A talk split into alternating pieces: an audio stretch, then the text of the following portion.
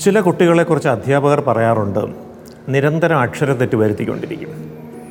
എന്ത് വാക്ക് എത്ര പ്രാവശ്യം പഠിപ്പിച്ചു കൊടുത്താലും എഴുതുമ്പോൾ എന്തെങ്കിലുമൊക്കെ തെറ്റ് വരും. മറ്റു ചില കുട്ടികളെക്കുറിച്ച് പറയുന്നത് ഇവർ വായിക്കുമ്പോൾ ഉച്ചാരണ പെശക് വരുന്നു എന്നുള്ളതാണ്. പക്ഷേ കാര്യങ്ങൾ പറഞ്ഞു കൊടുത്താൽ മനസ്സിലാക്കാൻ പറ്റും. ആ പറഞ്ഞു കൊടുത്ത് മനസ്സിലാക്കുന്ന കാര്യങ്ങളൊക്കെ കൃത്യമായിട്ട് ചോദിക്കുമ്പോൾ ഉത്തരം പറയും. പക്ഷേ എഴുതുമ്പോൾ പ്രയാസം വായിക്കുമ്പോൾ പ്രയാസം.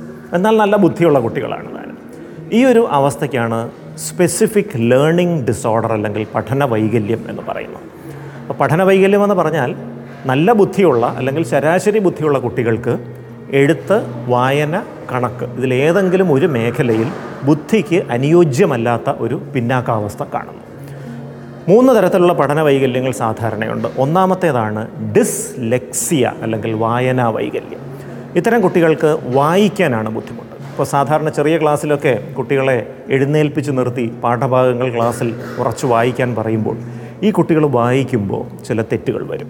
ചില അക്ഷരങ്ങൾ ഉച്ചരിക്കാൻ ബുദ്ധിമുട്ട് ചില വാക്കുകൾ ഉച്ചരിക്കാൻ ബുദ്ധിമുട്ട് ചിലപ്പോൾ ഈ വൃദ്ധജനങ്ങൾ വായിക്കുന്നത് പോലെ ഇങ്ങനെ തപ്പിത്തടഞ്ഞ് വിരലുകൾ ഇങ്ങനെ വെച്ച് വായിച്ചുകൊണ്ടേയിരിക്കും. ഒരു വരി വായിച്ചാൽ അതേ വരി തന്നെ ചിലപ്പോൾ വീണ്ടും ഇവർ വായിച്ചെന്നിരിക്കും ഒരു വരി വായിച്ചാൽ രണ്ടാമത്തെ വരി വിട്ടിട്ട് നേരെ മൂന്നാമത്തെ വരിയിലേക്ക് ഇവർ പോയെന്നിരിക്കും. ഇങ്ങനെയൊക്കെ വായനയിൽ പ്രശ്നങ്ങൾ ഇവർക്ക് കാണാൻ സാധ്യതയുണ്ട്. ഇതാണ് ഡിസ്ലെക്സിയ അല്ലെങ്കിൽ സ്പെസിഫിക് റീഡിംഗ് ഡിസോർഡർ എന്ന് പറയുന്നത്. ഇനി അടുത്ത ഒരു വിഭാഗമാണ് ഡിസ്ഗ്രാഫിയ അല്ലെങ്കിൽ സ്പെസിഫിക് റൈറ്റിംഗ് ഡിസോർഡർ രചനാ വൈകല്യം എഴുത്തിലാണ് ഇവർക്ക് പ്രശ്നം.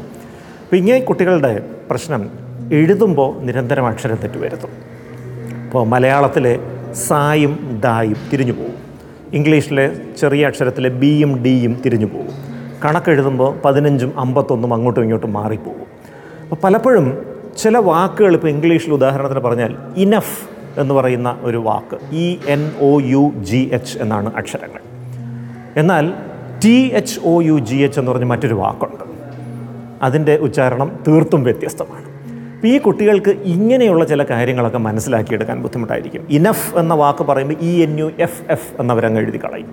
അപ്പോൾ ഇങ്ങനെയുള്ള പ്രശ്നങ്ങളാണ് ഈ രചനാ വൈകല്യം അല്ലെങ്കിൽ ഡിസ്ഗ്രാഫിയ എന്ന് പറയുന്നത്. ഇനി മൂന്നാമത്തെ ഒരു വിഷയമാണ് ഡിസ്കാൽക്കുലിയ അല്ലെങ്കിൽ ഗണിത വൈകല്യം. ഇവർക്ക് കണക്ക് തീരെ വഴങ്ങില്ല. എഴുത്തും വായനയൊന്നും കുഴപ്പമില്ല. പക്ഷേ കണക്കിൽ ഏറ്റവും ലളിതമായ കണക്കുകൾ പോലും ഇവർ തെറ്റിച്ചേക്കും. കൂട്ടലും കുറയ്ക്കലും പോലും ഇവർക്ക് വഴങ്ങാത്ത അവസ്ഥ വരും. അപ്പോൾ ഇത്തരം പ്രശ്നങ്ങളുള്ള കുട്ടികളെ എത്രയും നേരത്തെ തിരിച്ചറിഞ്ഞ് ആവശ്യമായ ഇടപെടൽ കൊടുക്കണം. ഈ പഠന വൈകല്യമുള്ള മുപ്പത് ശതമാനത്തോളം കുട്ടികൾക്ക് ഇതിനനുബന്ധമായിട്ട് ശ്രദ്ധക്കുറവ് കാണാം.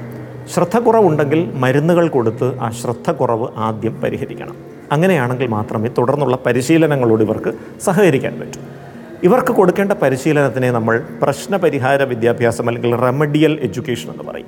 പല രീതിയിൽ ഇത് ചെയ്യാൻ പറ്റും. അതിലൊരു ഉദാഹരണമാണ് മൾട്ടി സെൻസറി സ്റ്റിമുലേഷൻ അല്ലെങ്കിൽ ബഹു ഇന്ദ്രിയ ഉത്തേജന പരിശീലനം എന്ന് പറയുന്നത് സാധാരണ നമ്മൾ കുട്ടികളെ അക്ഷരം പഠിപ്പിക്കുമ്പോൾ ദൃശ്യവും ശബ്ദവും തമ്മിലുള്ള ഏകോപനമാണ് നമ്മൾ പരിശീലിപ്പിക്കുന്നത്. ഒരു അക്ഷരം എഴുതുന്നു അതിന്റെ ഉച്ചാരണം പറയുന്നു.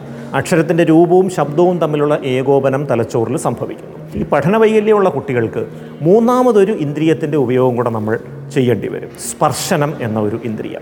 പലപ്പോഴും അക്ഷരങ്ങളുടെ മാതൃകകൾ തെർമോക്കോളിലോ പ്ലാസ്റ്റിക്കിലോ വെട്ടിയെടുത്ത് ബ്രൈറ്റായിട്ടുള്ള കളറുകൾ കൊടുത്തിട്ട് കണ്ണടച്ച് ആ അക്ഷരം സ്പർശിച്ച് അതിന്റെ രൂപം അതിന്റെ പ്രകൃതം മനസ്സിലാക്കാൻ നമ്മൾ അല്പം സമയം കൊടുക്കുന്നു. അതിനുശേഷം കുട്ടി കണ്ണ് തുറക്കുമ്പോൾ ബ്രൈറ്റായിട്ടുള്ള ആ അക്ഷരം കാണുന്നു. അതേ സമയത്ത് തന്നെ അടുത്ത് നിൽക്കുന്ന ആൾ ആ അക്ഷരത്തിന്റെ ഉച്ചാരണവും പറഞ്ഞു കൊടുക്കുന്നു. സ്പർശനം ദർശനം ശ്രവണം ഈ മൂന്ന് ഇന്ദ്രിയങ്ങളും ഒരുമിച്ച് ഏകോപിക്കപ്പെടുമ്പോൾ കുറച്ച് കൂടുതലായിട്ട് അവരുടെ തലച്ചോറിൽ അത് പതിയാൻ സാധ്യതയുണ്ട്. അക്ഷരങ്ങൾ ഇങ്ങനെ പഠിപ്പിച്ച ശേഷം പിന്നീട് വാക്കുകളിലേക്ക് നീങ്ങാം. പിന്നെ എഴുതുന്ന രീതിയിലേക്ക് വരാം. അല്പം സമയമെടുക്കുന്ന ഒരു കാര്യമാണ് എങ്കിൽ പോലും ദിവസേന ഒരു രണ്ട് മണിക്കൂറെങ്കിലും മാതാപിതാക്കൾ ഇത്തരത്തിലുള്ള പരിശീലനങ്ങൾ ഈ കുട്ടികൾക്ക് കൊടുത്താൽ ഇവർ നല്ല രീതിയിൽ മെച്ചപ്പെട്ട് വരാറുണ്ട്. ഇവരുടെ പഠിക്കാനുള്ള ബുദ്ധിമുട്ട് ക്രമേണ കുറഞ്ഞു കുറഞ്ഞ് മാറി വരുന്നതായിട്ട് കാണുന്നുണ്ട്.